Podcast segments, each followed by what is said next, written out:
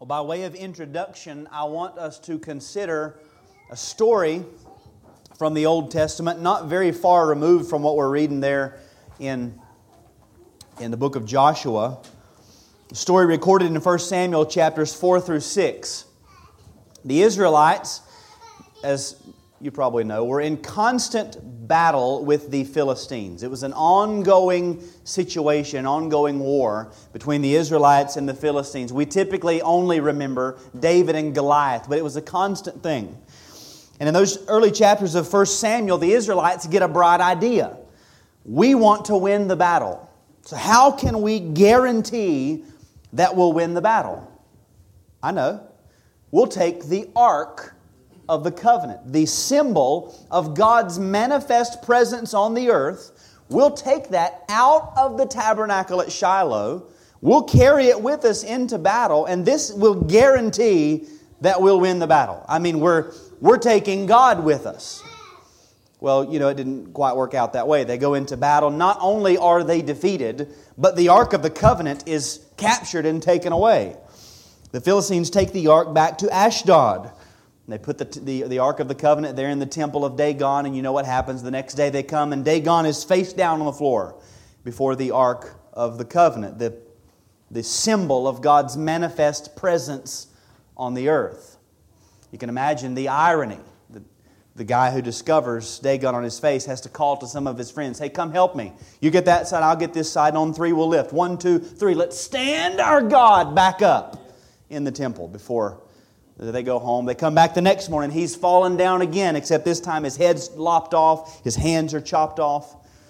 And you can imagine again the irony. Let's mix up some sort of a paste or something. We got we to stick this guy back together.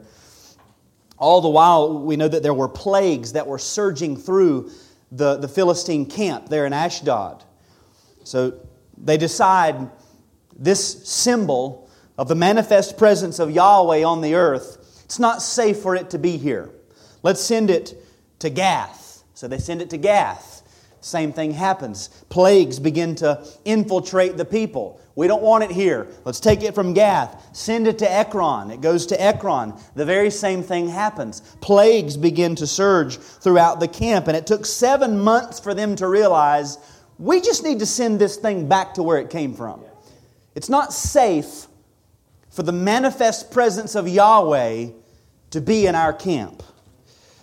They send it back by way of Beth Shemesh. And the men of Beth Shemesh are excited. They, they tear down the, the cart, they sacrifice the cows, they make an offering to Yahweh, and it seems like what is implied is they get a little curious and they want to look inside the ark. It says that they gazed upon it or looked inside of it, and 70 men are killed. One statement, I think, summarizes all of their thinking.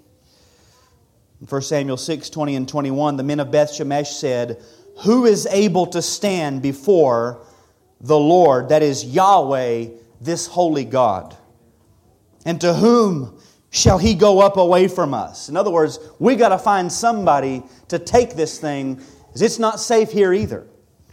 So they sent messengers to the inhabitants of Kiriath Jearim, saying, The Philistines have returned the ark of the Lord. Come down and take it up to you. They recognized that it was a very dangerous thing to be in the presence of God's symbol of His manifest presence on the earth among men. While it seemed harmless, and even the ark was an inanimate object in itself, because God had consecrated that gold plated box, to use the language of Leviticus 10, among those who were near it, it was to be sanctified so that before all people God would be glorified. You want to glorify God? Then treat this thing with the respect that God has laid upon it. The manifest presence of Almighty God amongst the inhabitants of the earth is no small matter. It is dangerous to find yourself in the presence of the symbol of God's manifest presence on the earth. Now, we don't have a tabernacle or a temple or an ark, but we know that in the present age, there's nowhere that God promises His presence to be manifest more powerfully than in His church, especially when we are assembled like we are today. If you're here today and you're not a Christian, you found yourself in a very serious situation. It's not a light thing to be found amongst the inhabitants of the assembly of the firstborn and to, to treat it lightly, to treat it with something less than what God has placed upon the assembly, an honor less than what God requires. You've often heard preachers say you need to do business with God. Here's the truth every one of us will do business with God here today. Everyone does business with God. All of us. Because He's promised His presence in the gathering of His people. And so to come into the gathering of His people is a very serious thing. We all will do business with God. And the world might struggle to see anything special about the church. They look at us, they think this is crazy. They think this is a really odd thing that we do. But what the Philistines learned and what the men of Beth Shemesh learned is still true. It's a dangerous thing to find yourself in close proximity to the society of God's presence among men. Now, in our study of the Revelation, that's what we're looking at. We're looking at the church, the society of God's presence among men, portrayed as the temple of God, the altar, the worshipers, the court, the holy city, the two witnesses, and two olive trees and lampstands. So far, we've seen the church is distinguished, has been marked off by God, consecrated. The church is kept and given over. The church is a witness against the world. And the church, we saw two weeks ago, has been and is being filled with God's Spirit. Now we take one more step in verses 5 and 6. If anyone would harm them, fire pours from their mouth and consumes their foes. If anyone would harm them, this is how he is doomed to be killed. They have the power to shut the sky that no rain may fall during the days of their prophesying, and they have power over the waters to turn them into blood and to strike the earth with every kind of plague as often as they desire. The first thing that I want you to notice here is the situation described as one of conflict from without. Two times in verse 5, we read this phrase if anyone would harm them. If anyone would harm them. The them points back to what we just saw in verse 4 the olive trees and lampstands, which are the explanation of what we read about in verse 3, the two witnesses. The symbol is being used to describe the New Testament church in the time between the two advents of Christ. In other words, if anyone would harm the bride of Christ. Now, men, how would you finish that sentence? If anyone would harm my wife, dot, dot, dot, you fill in the blanks. The situation is one of antagonism, one of vitriol toward the church of Jesus Christ. Now, throughout the book, we've seen that in the present state of the church, until Christ returns, there will be tribulation. Christ promised this in the world you will have tribulation. In Revelation 1, John said, I'm your partner in the tribulation. We watch throughout the churches in chapters 2 and 3. We see these churches are enduring tribulation. This is to be expected. We're seeing here the same thing that we've seen many times. We saw in chapter 6, as the white horse, the, the gospel goes forth conquering and to conquer, riding forth victoriously. What comes after except persecution, and suffering. Here we see the exact same thing. The two witnesses begin to declare the gospel, and they are going forth in the power of the Holy Spirit. And what comes? Persecution and suffering. It's the same thing repeated throughout the book, ultimately, seven times in the seven different recapitulations of the same picture. Notice the result of this animosity is an equal and opposite recompense. First, if anyone would harm them, fire pours from their mouth and consumes their foes. Now, remember, anytime you see that something coming from the mouth, we ought to expect some sort of verbal communication or verbal proclamation is, is being re- re- relayed here. That's the picture. We'll, we'll get to it in a minute. But notice what happens fire pours from their mouth and consumes their foes. Verse 6 they have power to shut the sky, to bring famine. They have power over the waters to turn them to blood and to bring every kind of plague. The word that's power here should be translated authority. They have the authority to bring these famines and these plagues, to shut the sky during the days of their prophesying, the duration of their ministry, which is how long? 42 months, 1,260 days, three and a half years. They have the power, the authority to turn the water to blood and bring every other kind of plague. Now, in order to come to a conclusion about what this picture is meant to teach us, we have to ask, like always, where does this language come from?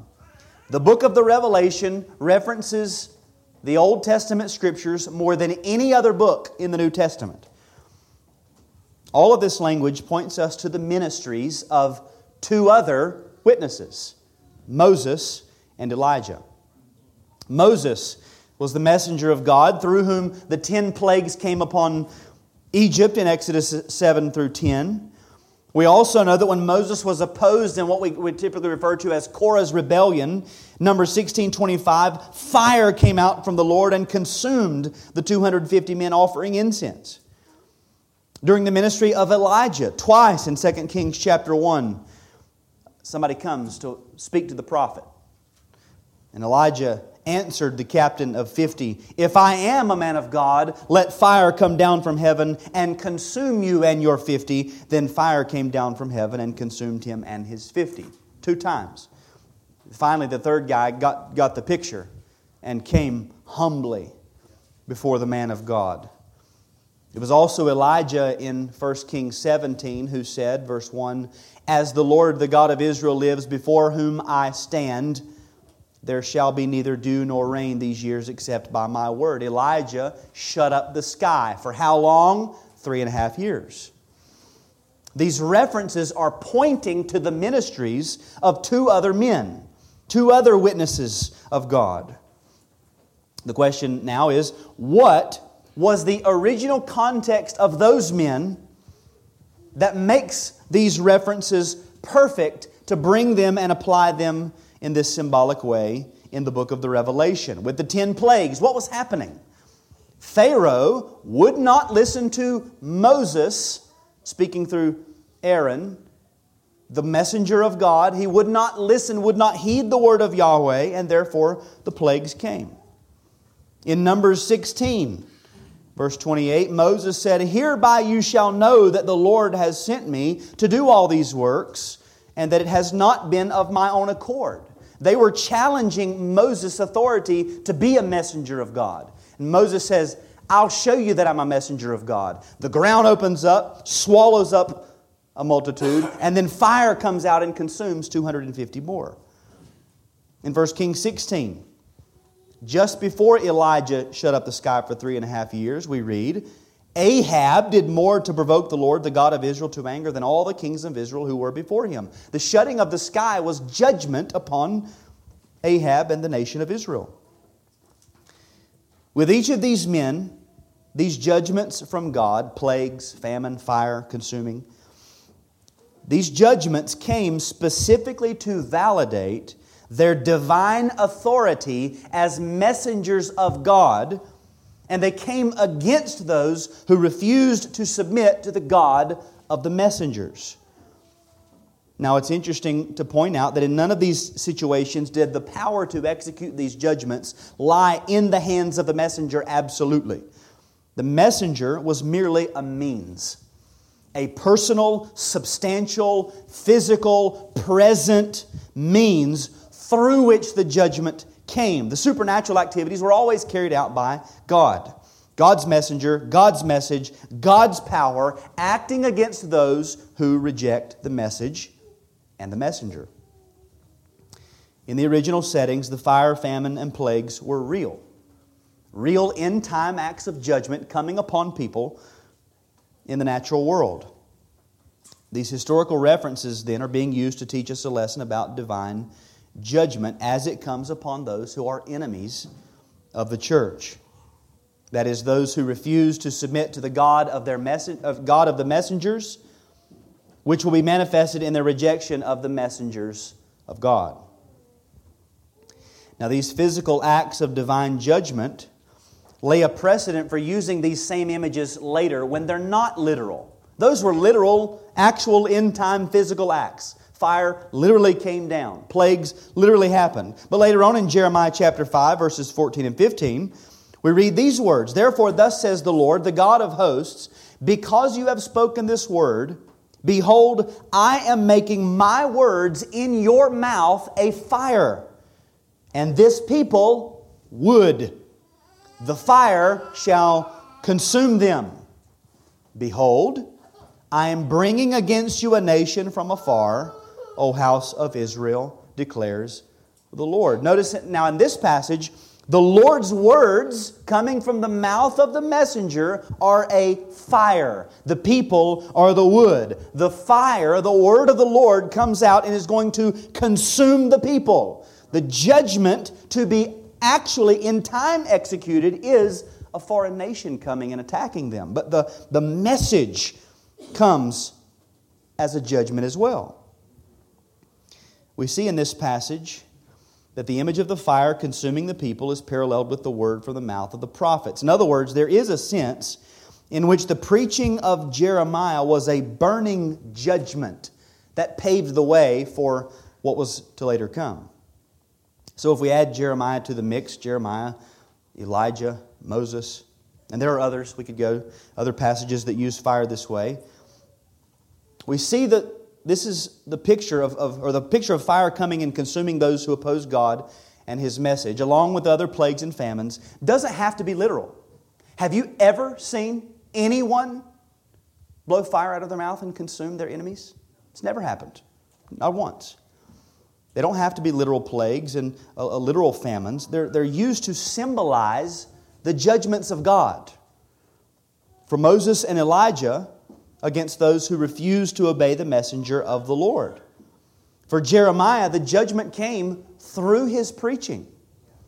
His preaching was the fire. Now we bring all of that back into Revelation chapter 11. I think you can already begin to see the connections between God's message, God's messenger, and the judgment that is to come upon those who refuse to heed the message. What's being described here is not the final judgment. This is not a reference to actual physical killing or natural plagues and famine. Remember, it's meant to teach us a theological truth. It's apocalyptic literature. It's showing us God's perspective on what's happening down here. God's perspective on those who would harm his saints. And remember, the church has been given authority, the right to act in a legal capacity, an official capacity, as a means of judgment upon men who seek to harm them. So we could put it in the form of a question How does God in the heavens, looking down upon the children of men, how does He see those people who are opposing His church? He sees them in the present time undergoing judgment we on the earth can also see it in their opposition to the church. When we read this passage, we kind of want to imagine this back and forth scenario that we're, we're preaching and then people you know, throw rocks or they want to persecute, and then we breathe out fire and it consumes them, and then they, they come back again and we breathe out. That's not the picture. It's, it's not meant to, to show us a, a historical timeline of events. It's showing us that when people come against the church, that in itself is an end time judgment from God. The, the church in the present time has been given power. This is the best way I could think to, term, to, to phrase this power unto judgment, particularly as she fulfills her task in preaching the gospel. Now, again, by power, we're talking about authority, legal right bestowal of the right of divine representation. Think of it in the, in the way we see it very often. A police officer has authority delegated to him. He is not the law, but the way that you treat him is, is your acting against the law. He's the physical representative of the law when he comes up to your window and rolls it down or whatever. At, at any point, you're interacting with the law through that messenger. In the same way, the church has been given the right, the authority to act as a divine representative on the earth. The church. And only the church. No other institution in the world has this authority. No parachurch ministry, no denomination, no cemetery. cemetery. Is that a Freudian slip? Seminary. Only the church has received the stamp from Christ her head to act as his ministerial ambassador on the earth. And one's interaction with the church which can only happen, by the way, through the local church, not the, the invisible church. It can only happen with the local church. One's interaction with the church is a display of their interaction with Christ Himself. We've been given that authority, nobody else has it. And this is a power unto judgment. Again, not that the church actually executes the judgment, but we stand as a representative body. We exist and give occasion for God's judgment to be manifest on the earth. To put it another way, and, and this is, I'm going to break this down even further. An actual, authoritative, divine declaration of one standing with God is manifest in time through their relationship with and response to the church and her message. Let me say that again.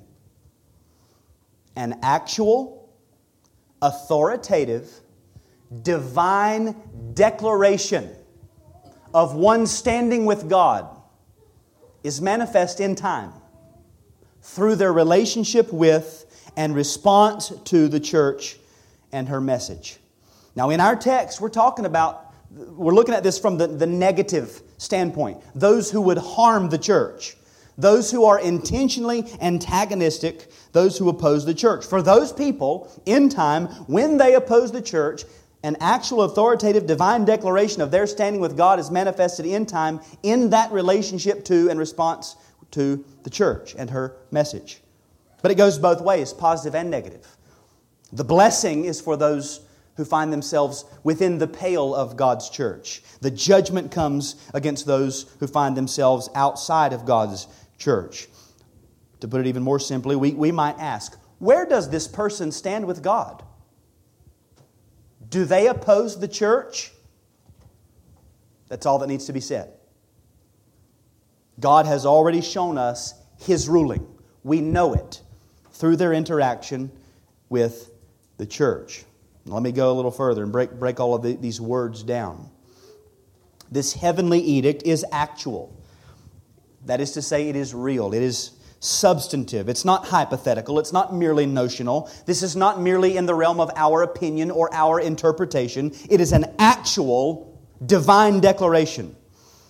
Jesus said in Matthew 16, 19, I will give you the keys of the kingdom of heaven. And whatever you bind on earth shall be bound in heaven, and whatever you loose on earth shall be loosed in heaven. Now, you'll remember when we went through that text, the language would be it wouldn't fit well for English, but it would be better translated whatever you bind on earth shall have been bound in heaven, and whatever you loose on earth shall have been loosed in heaven. In other words, what Christ is saying there is that the censures, the discipline, disciplinary actions, and approvals of a true church are pronouncements of what has already been decided in heaven. God is the judge. The church is the messenger of God's verdict. Now, from the perspective of the one outside of the church, as they interact with the church for good or for bad, they are interacting with God's messenger, God's delegated representative. And so to come against the church is to come against God in a real, actual opposition. Therefore, in return, an actual verdict is passed upon them as real as heaven itself. You oppose the church, you're opposing God. Gamaliel knew this, right? We might be found opposing God. This heavenly edict is also authoritative. The authority that has been given to the church is delegated, but it's real. The church has been accredited by one, the only one that is vested with the authority to accredit the church, that is Christ Himself. We talk about accreditation in, in, schooling. What we're asking is Has the government decided that your school is a real school? That's accreditation. Christ, our King, has accredited His church, has given this authority. He has all authority in heaven and on earth. He has ascended into the heavens and given His Spirit to whom? His church.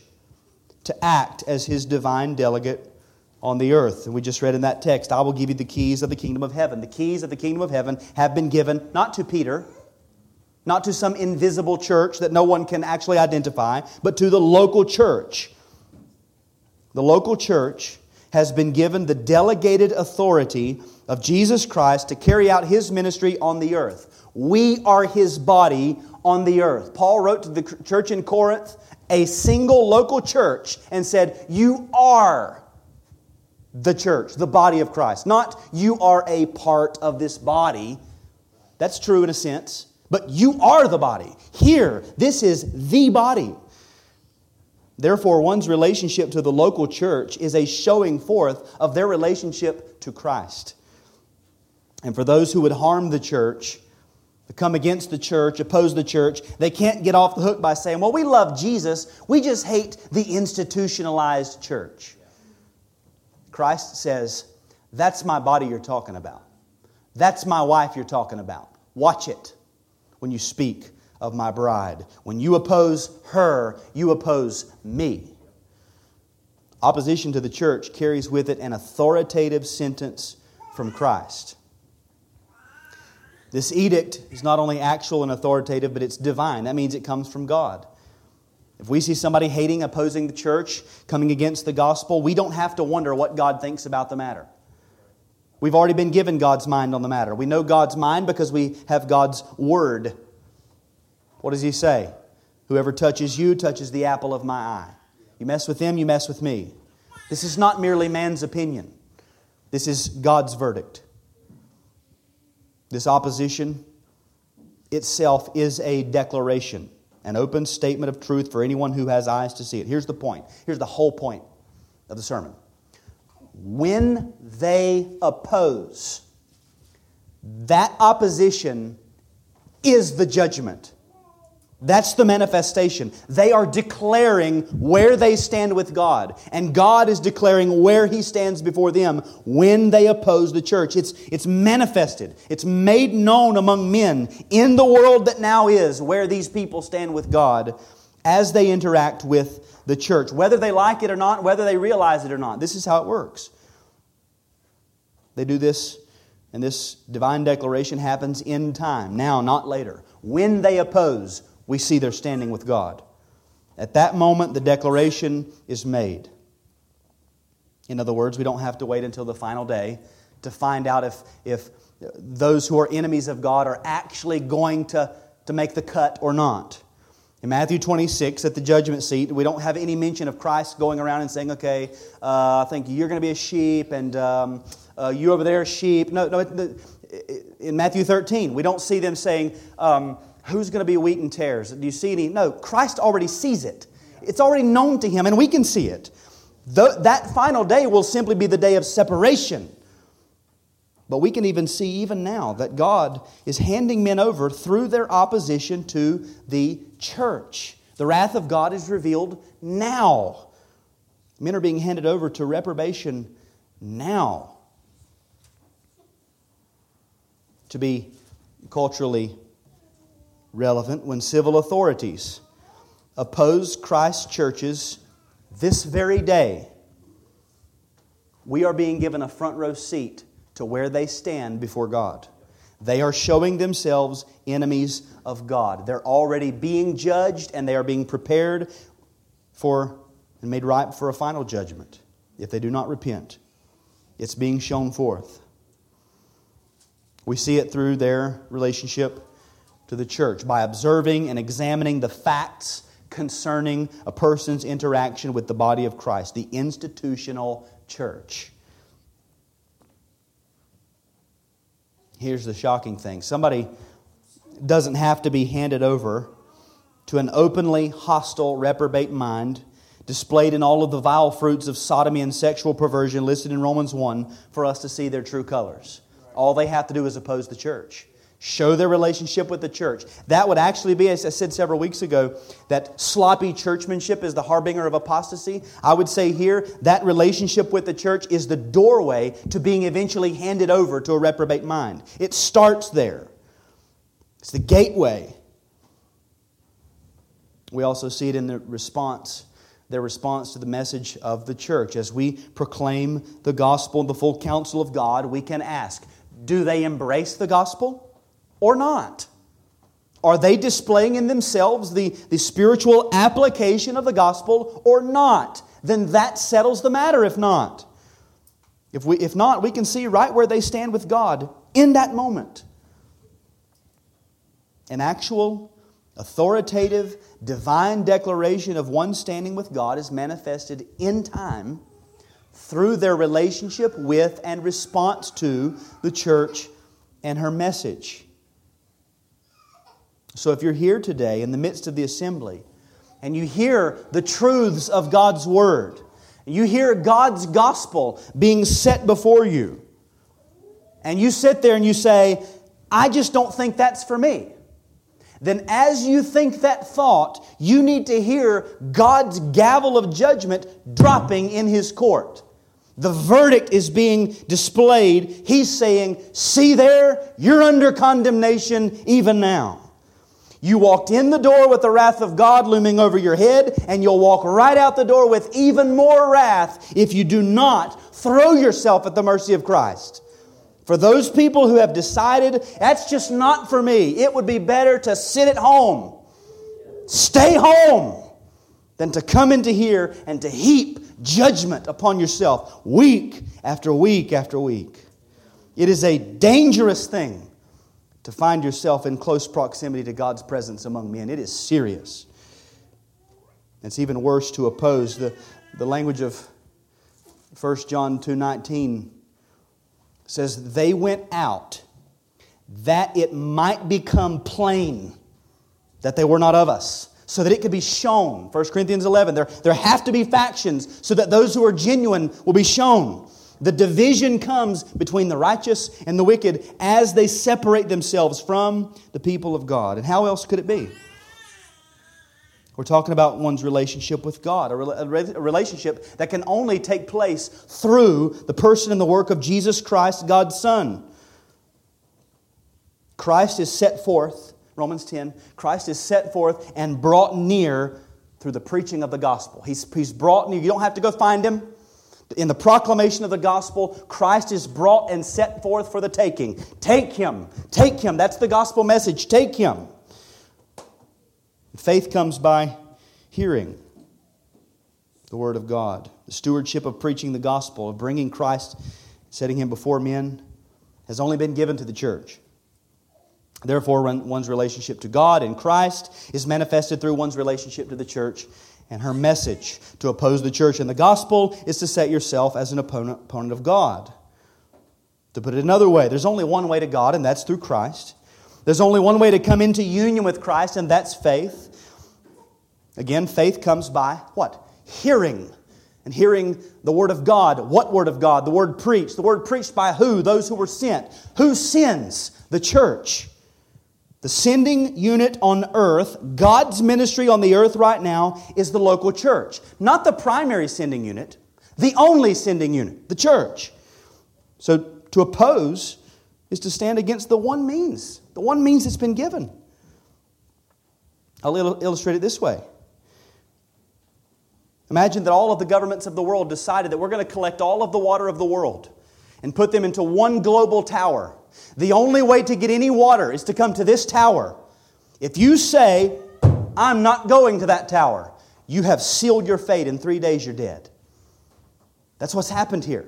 Christ has instituted his church, the one means, the one vehicle of truth. This is why people in the past had no problem saying there is no salvation outside of the church.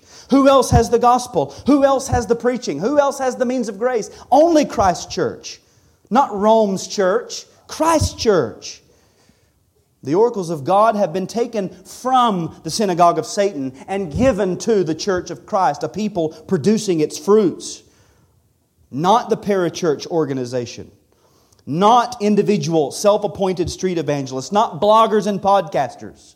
Now, that's not to, to condemn all of those necessarily, but I can hear, or you can go hear, a presentation from a parachurch organization and say, I see what you're doing, it's just not my cup of tea, and go home in right standing with God. You can walk down the street and hear a, a self appointed preacher preaching and say, hey, I see what you're doing, but this is just not my cup of tea. And go home in good standing with God. You can read a blog or listen to a podcast and say, I hear what they're saying, but that's just not my cup of tea. And lay down your head at night, confident that Christ is yours. But if you come into the assembly of the saints and you're enlightened as to the truth of the scriptures, you get a taste of the heavenly gift you experience the powers of the Holy Spirit. You hear the goodness of the Word of God, and you experience the powers of the age to come, and you walk out the door and say, That's just not for me. You've sealed your fate. You've sealed your fate. And I do think, told Austin this week, I think that whole section in Hebrews right there, I think we could summarize that up by saying, if you come to church and you leave and you reject that, there's no room for repentance. You don't come back from that because there's no other means, no other methodology than the church of Jesus Christ. Now, how is this specifically manifested? In other words, in what specific ways does the church represent Christ on the earth in such a way that provides an end time opportunity for men to reveal their true standing with God. I've just alluded to them the church's presence and the church's preaching. First, in her presence, the declaration of men standing with God is shown forth as they are confronted with the very presence of the church, true church. The presence of the church as God's ministry on the earth is a witness to the ongoing ministry of God on the earth. The church being here in existence says there is a God, there is salvation available for men. Here are the people. Their very existence, their gathering and worshiping is evidence of a real saving God who has mercy on sinners. Look at these people. They're singing to the one who's redeemed them. The church is God's vehicle for truth. The church is God's discipleship factory where we're sanctified through the means of grace. The church is God's field and God's building where the gifts of the Spirit are used in a unique way in the ongoing construction of the temple. We are here, and in the assembly, there's a diversity of gifts in operation that can't be found anywhere else on planet Earth. You, as an individual, do not have the fullness of the gifts given to the church. You don't have it by yourself. We can think of some holy men. The Apostle Paul in prison. Where did he want to be? He wanted to be with the saints. David, over and a man after God's own heart, over and over and over. I just want to get into the congregation. I just want to be with the assembly. I just want to be in Zion where the people gather. And so, as men, women, boys, and girls come into close contact with the church on earth, they're being brought to a point of decision. They're being brought to the bar of God. When people come into the assembly, Christ says, These are my people. Sort of shows them around. These are mine. These are my people. Hear these songs? These are my songs. Christ says, You hear that word they're preaching? That's my word. This is, this is my wife. This is my bride. She might have a lot of things that, she, that need to be worked out, but I don't have any other bride than this one. And in that interaction, a person's heart is opened, their condition is brought to light, they're made to see, they ought to be able to see a people very unlike them. When they come into the gathering of the saints, as Paul says in 1 Corinthians 14, an outsider enters in, he's convicted and called to account. The secrets of his heart are disclosed, and he has to make a decision. Am I going to hang around these people? As weird as this feels, I've never felt anything like this. Or am I going to go back to my lifestyle and say, You people are nuts? A decision has to be made. Am I going to take their God as my God, or am I going to return to Moab and worship the idols there? Like the ark of God before Dagon, in the assembly, amongst the manifold gifts of Christ, our own idols come crashing down, and we have to decide am I going to continue here, or am I going to say, I think I'll just remove myself to another place? The presence of the church is a confrontation to men. And again, I'll add that in these days, as churches meet, in spite of government edicts, they are standing as an open witness on the bench against those who are opposing them. It's happening. Judgment is happening. It's a witness against them.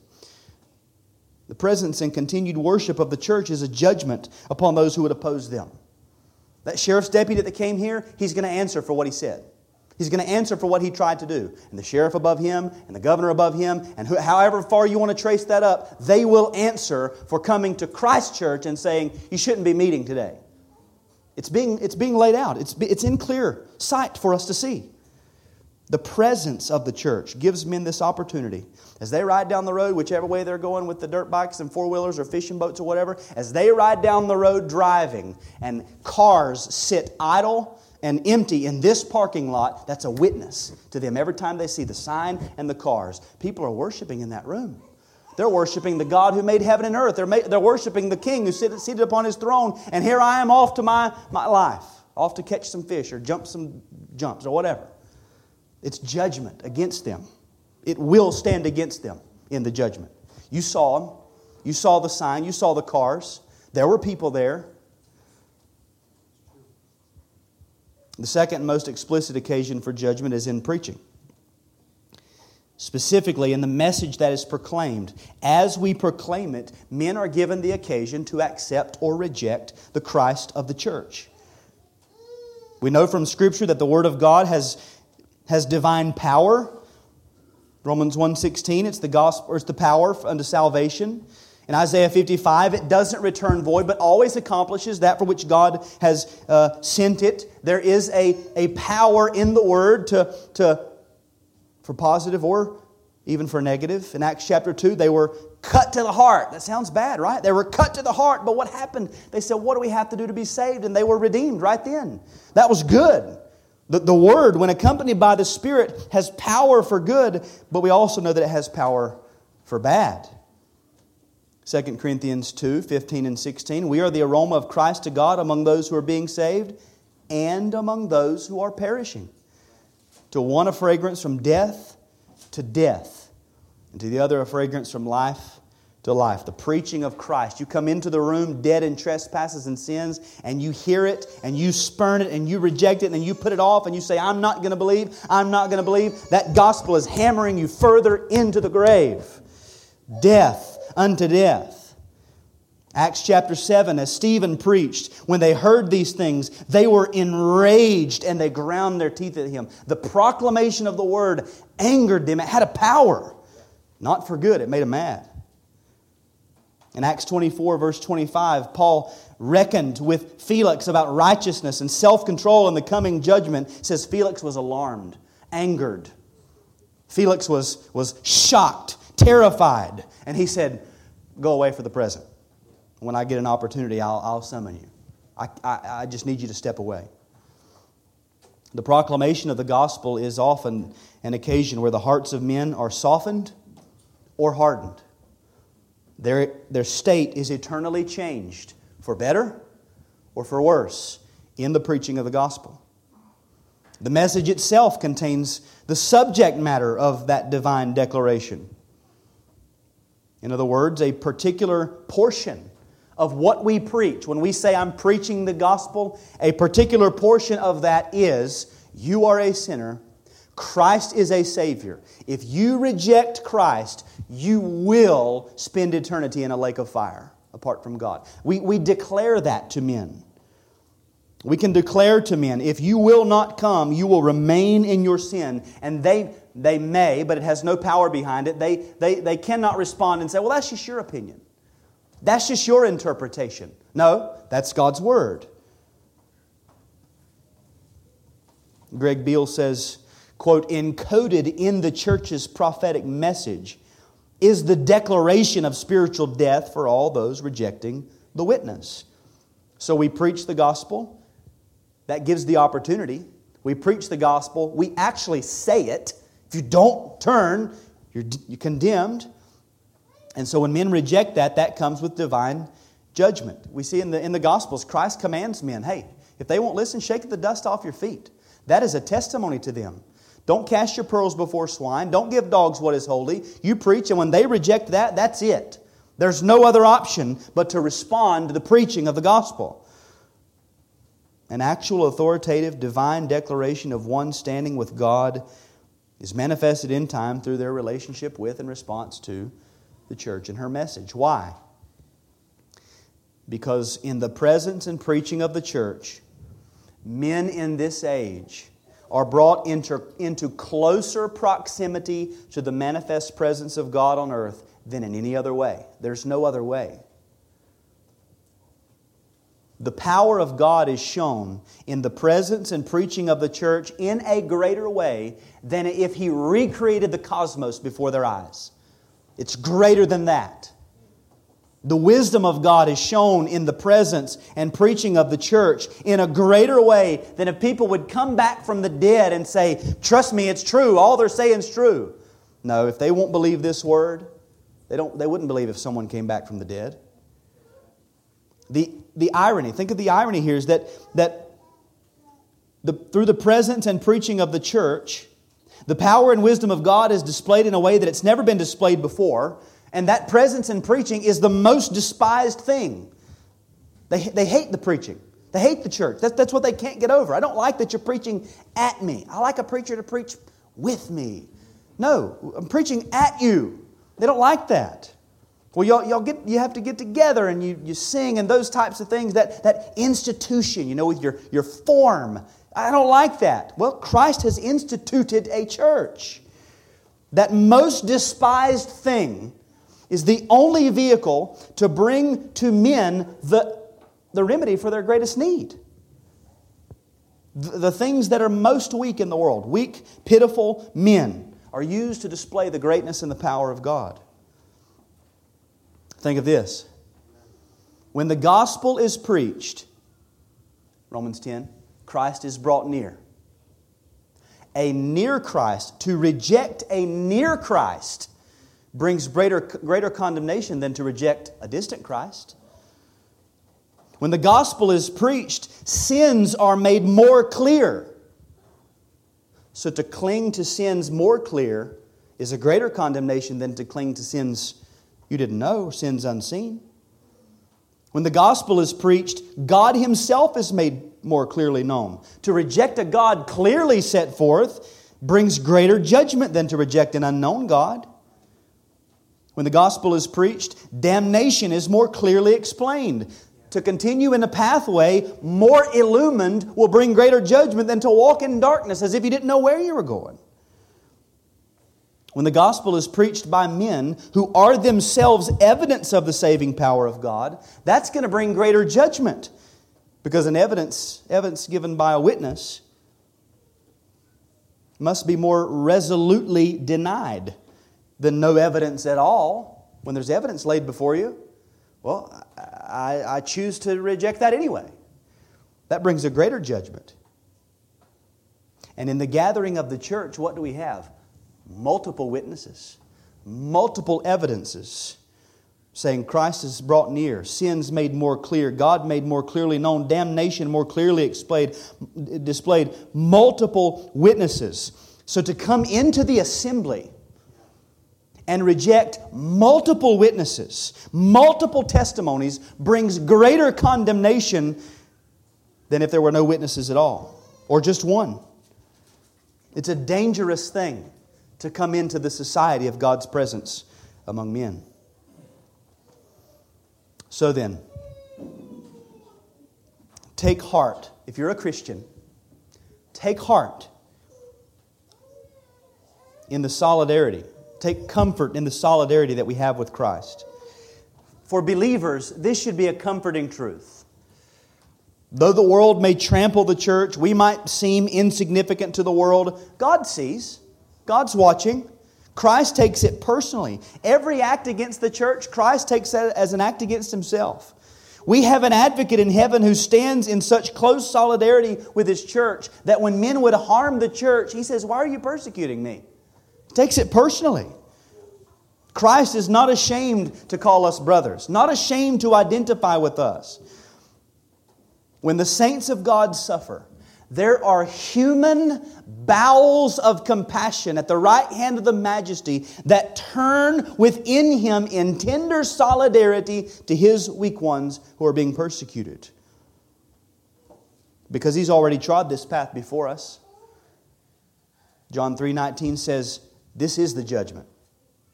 The light has come into the world, and people love darkness rather than light." His presence. Here's the judgment. He came. They didn't want him. John 7 7, the world cannot hate you, but it hates me because I testify about it that its works are evil. In his preaching and in his, presence, in his presence, that was judgment upon men. We don't want to hear it, we want to kill you. They sealed their fate. They hated him, and their treatment of him was the judgment. Divine declaration was made when Christ came in, when Christ preached, and men rejected. So it is with his body. We're here, we're preaching, Men reject, men oppose, men persecute. That's judgment. Why? Because he takes it personally. He's with us. Secondly, be hopeful that God will vindicate his people. These end time manifestations of the wickedness of men's hearts are merely precursors to what is going to happen on the final day if they do not repent. To quote Beale again, rejection of the testimony of the church lays the basis for future consummative judgment. God will vindicate his people, in other words. Not one bruise or scratch or belittled esteem is going to go unpunished. Christ takes it personally and he will execute judgment in a personal way. He takes it personally, he will inflict it personally. In the judgment, and for all of eternity, men will not suffer as if they just did some bad things and contradicted this, this notion of a law or a rule out there somewhere. It's a personal inflicted judgment for sins against a personal individual God. You sinned against me. I am going to punish you for what you done to me. God will vindicate his people. And then lastly, recognize the gravity of being a part of the church. It is a dangerous and yet a blessed thing to be in close proximity to the society of God's promised presence among men. We have a, a, a very great treasure. While it might seem monotonous, because of God's consecration of it among those who draw near, the church of Jesus Christ is a sanctified assembly, and through the church, before all people, God is being glorified. We might not notice it right now. We might not be able to see all of the ways that He's being glorified, but He's being glorified right now. It is through the church that the manifold wisdom of God is made known to rulers and authorities in heavenly places. Even now, in the spiritual realm, God's wisdom is being displayed through the church. And when the veil is torn back on that day, all men will see what they were toying with as they interacted with the church. Our interactions with the world might seem unprofitable, defeat and death might seem inevitable. Remember, God is carrying out divine judgment through our presence and through our preaching. So they kill us, okay? We win. Whoever is faithful unto death, that's the victor. So they kill us, we win, and they undergo judgment. So it was with Israel in Canaan. They went in to inflict God's judgment. They failed, as we just heard. So it was with Christ, who did not fail. So it is now through the church, who through Christ always gets the victory. We can't lose. We can't lose for winning because Christ has already accomplished the victory. Let's pray.